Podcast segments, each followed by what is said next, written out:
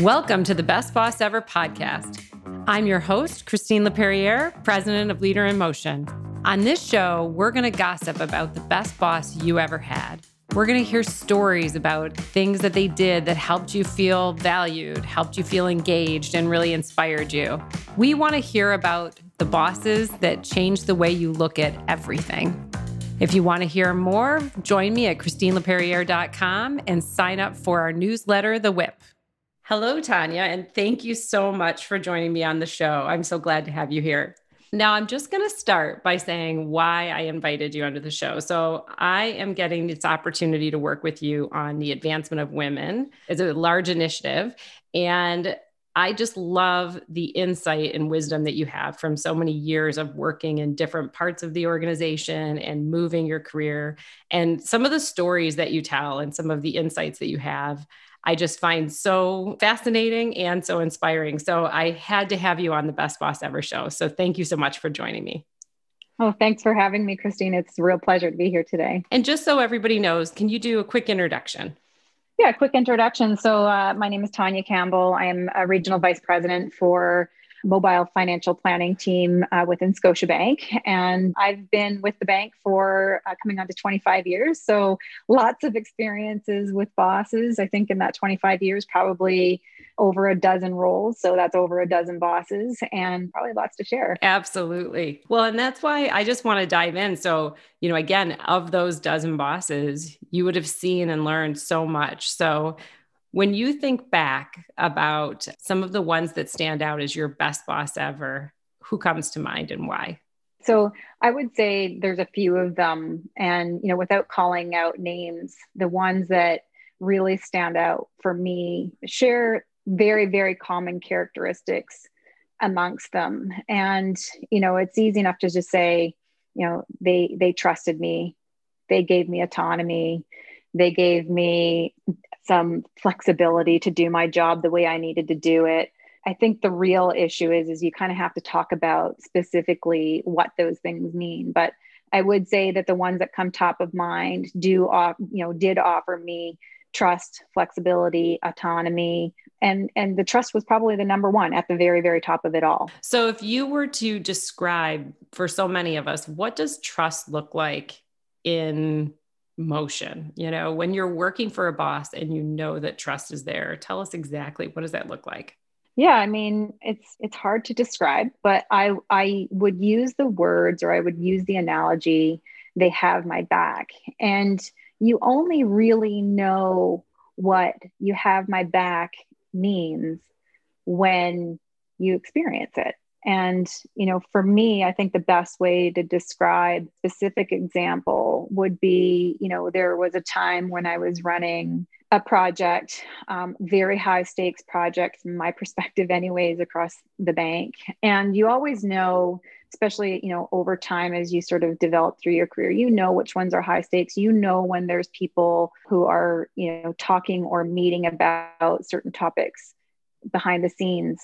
And when you have somebody who you has your back you know that when things aren't always going well because let's face it not everything goes perfect 100% of the time. Or you know conversely it's just it's not it, it could be going perfectly fine but you you will always have stakeholders who view things differently. And for me it was always knowing or it was knowing that when those differences of opinions or perspectives were happening that my leader was um, 100% always on my side. So if things were being said or done that were making them feel like maybe perhaps the stakeholders or, or the, the person that's sharing the opinion, if it didn't really seem like it was coming off in my favor, I knew that they were, you know, they would use words like, you know, that let me check into that. And it was not ever about siding with what was going on or feeding into that. And the reason I knew that was because that boss would come back to me and say, Hey, what's going on? And they would give me the opportunity to share my perspective first. And then, in a very safe way, go, Here's what was said, and let's talk through that. And so it was, it always felt like they gave me the benefit of the doubt first before feeding into any sort of uh, negative dialogue or or what have you. So and you know that's just one example. It would I, I can think of I'm, I'm drawing on that experience as we talk about without giving away the project but that very specific example i knew because there was multiple times where there was things that from you know appearances from other people that it didn't look like it was going so well but they always that boss always came to me and and, I, and honestly the, the person i report to right now i have that exact same feeling. It doesn't matter what the initiative is. I know that that person trusts me. And i got to tell you the other part the other tangible thing that that comes from feeling trust is that you feel braver. Mm. you feel more okay to take risks. You feel more okay to take control to make decisions because you're not fearing any of the ramifications. And you know i know there were times when you know in in my current role where perhaps uh, i had to make a judgment call and wasn't exactly sure if it was the right judgment call. But because i felt safe and i felt trust i made the decision. And i knew that you know the call would have been even if it was a bad call that the discussion with my leader would have been okay let's walk through that. Why did you make that decision? And that could have been a learning experience rather than a beat up experience. So right. that's a couple of uh, experiences i've had. I love the way that you point out when you work for a leader that trusts you you feel braver. So what do you think feeling braver actually does for your development? Yeah i mean you you take risks and i think risk taking is what makes you grow. And it's okay you know when you're in an environment of trust and that trust breeds risk then you know that there is no outcome that is bad. If it, if you take the risk and it's successful yay because you know w- winning breeds winning or whatever mm-hmm. you want whatever phrase you want to use um, success breeds success winning breeds winning. But when you're in a safe environment and you have trust if you fail you know that it's going to be seen as something that you're learning from and how you're going to do better next time. And so it's a it's a win-win outcome whether it's a win or whether it's a fail. And you know that when you're in that environment. I think that you can also know that when you're not in that environment because if you're feeling constrained if you're feeling like you can't make that decision if you're feeling like oh my god i don't want to do that because i'm going to get in trouble then you know you're right. not with a, a great boss because you're you're not empowered so the the exact opposite is also true. And um, you know, I just going to bring this up because this is one of my passion topics. But what does it do for your stress level too when you look at the difference between working for someone who says, "Don't worry about it, I've got your back to take risks," versus when you're working for someone and you don't have that safety or that security? Yeah, it's the difference between thriving and surviving.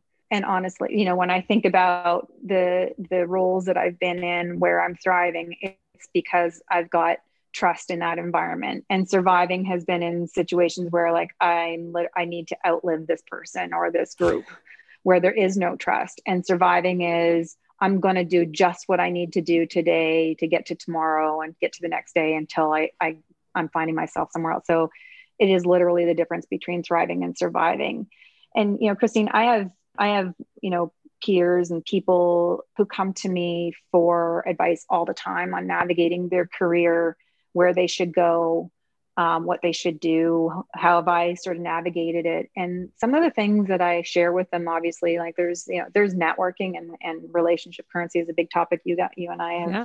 um, discussed at length lately. But I always say to them, you know, when you're doing that, when you're going through that process, be very careful because people can want to go like say i you know i would love to work in this area. I'd love to work in technology or i would love to work in distribution leadership or i would love to work in customer experience. And you could you very well could but you need to actually go and find out about the leadership and the environment there and really what i'm getting at is the level of trust it's not you, you do need to you know obviously you're almost like people think about oh i'm going to go and and I'm going to network with this leader and I because I want them to think about me for the next job. I'm like, well, you might want to be in, you might want to go there and think about whether you want them to be the leader for you at the next job. It is a two-way street and the reason I tell them that is because you can love the work itself what you're going to do. But if you don't love the boss, the person that you're mm-hmm. reporting to, and the people around you, which are often a function of the trust in that environment, then it doesn't work. You right. can love just as much as you can love the person and the and the colleagues and the environment around you. But if you hate the work, that's not going to work. You need to find sort of that you know that balance of those two, and it really truly does come from it starts with the boss right? Because that mm-hmm. that is what creates that environment of trust. And so you know i think you know there's some really cliche things about you know good bosses which is they they they they provide trust they empower they give autonomy and all those good things. It's cliche for a reason. Is because it's true. Like when you get those things you feel like you're in an environment where you can thrive and not survive. Right. So, one question I have for you while we're just kind of closing this. So, now that you're in a leadership position and you have people that are coming to you, when you think of autonomy, for example, so there's a high risk project and you could go ahead and say, Hey, I'm going to let you run with it. I've got your back. But you know that there's personal consequence to you if they fail or they don't get it right, or you might have to do it over, or you might have a lot of it could come down to you, people asking you, why didn't you manage this person well? How do you deal with that now that you're the roles are reversed? Yeah, I mean, uh, so then I guess that becomes the question of, well, how? Like, how do you become a good boss? How do you provide uh, autonomy and authority? And it really boils down to communication because ultimately, if I provide authority to somebody, but I haven't given them proper instruction, that's on me. I should I should be in trouble. Like if I'm if I'm the throat to choke and it fails, I should. But giving people authority and autonomy to do their job comes with they have to have the right instruction. They have to know what the goal is.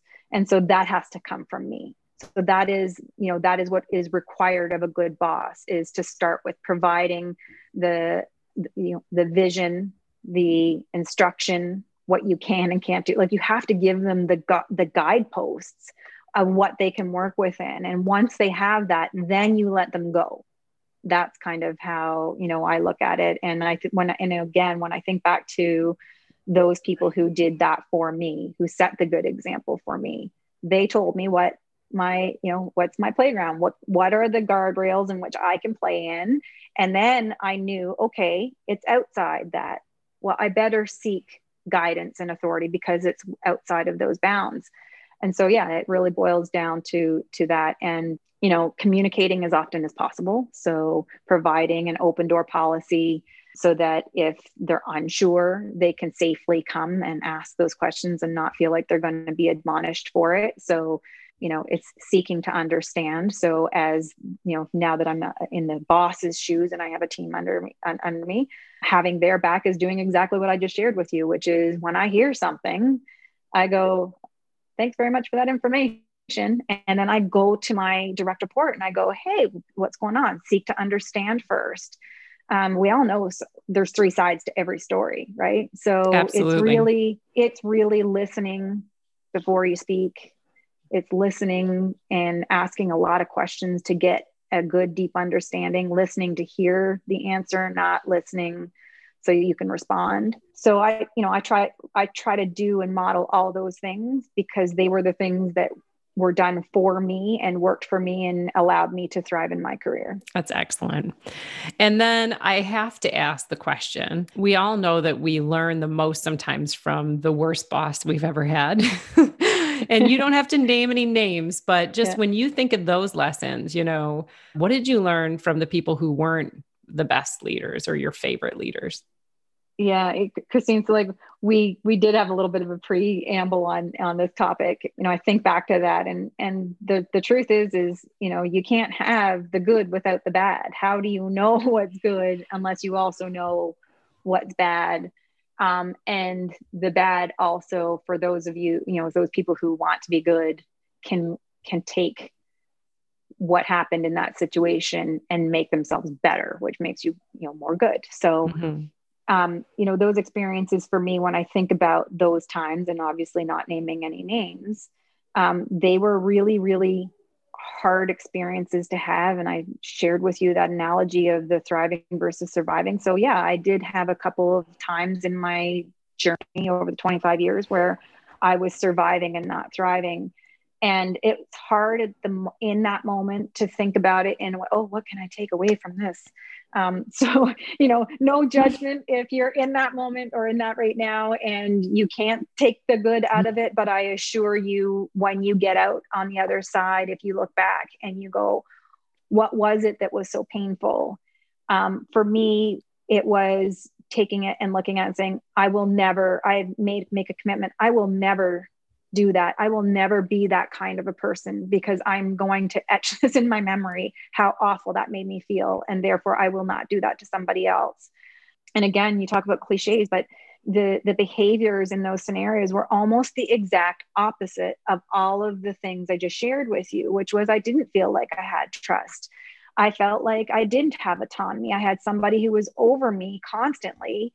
Where's this? Where's that? You know, second request, third request, when, you know, maybe they didn't give you the instruction, which is what I just shared with you, which was key, right? I'm right. like, well, I didn't give it to you because you didn't tell me you needed it, right? and so it, it's that, it's lack of access, lack of clarity in the instruction, it's blame blame is a big thing for me in in that environment where there's a bad boss. I've got air quotes um, this is an audio but if you could see me i'm air quoting um, the bad boss is there's a there's often an environment of blame. And so you're constantly you know feeling like you've got the shield over you protecting you from the you know the blame the finger being pointed at you. So that's the opposite. But yeah the the beauty if you can look at it afterwards is you can take that experience if you're committed to being a good boss, you want to be a good boss in the future, you take that experience and you commit to not doing those things.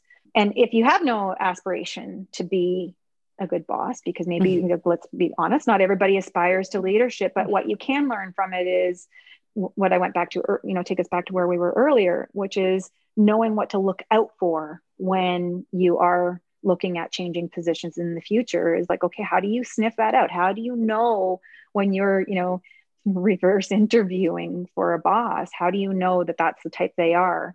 Uh, and my advice to people would be you know to to ask about leadership style um, and more importantly um, interview the people on the team ask them how things are right? I'm i'm smiling while you're telling the story because my one of my famous moments in my career i went to work for someone and prior to taking the job i interviewed three different people that had worked for him and every single one said don't go work for him. And i said i get along with everyone. And then yep. i proceeded to march off and go work for him and learned 18 months later that I don't get along with everyone. And, you know, I guess to your exact point, you know, you go do your homework, but also to not be so naive that you do get, you, you know, some of us walk in thinking, oh, but I'll be able to handle that, or I'll be able mm-hmm. to handle that. But when you talk to three or four people and they all, you know, don't feel like that person is the most empowering, just be prepared. yeah one red one red flag means talk to another per- person. Two red flags it's probably it's probably two red flags. Right three right. It's, it's, a definite like don't go there. But yeah. uh, yeah. You know that i would say you know when do people not not see the red flags? It's when they're desperate to get out of their situation that they're in right now. So that's you know if you're desperate because you're in the, the surviving survival mode you're more apt to make a mistake. And I would say that is when you need to be the most cautious and do the most due diligence. And I, and on the flip side, I get, you know, I've got all these sort of like juxtapositions or these sort of oppositions to each other. The truth, I think, is is also when you're in the thriving mode that I discuss or have shared with you.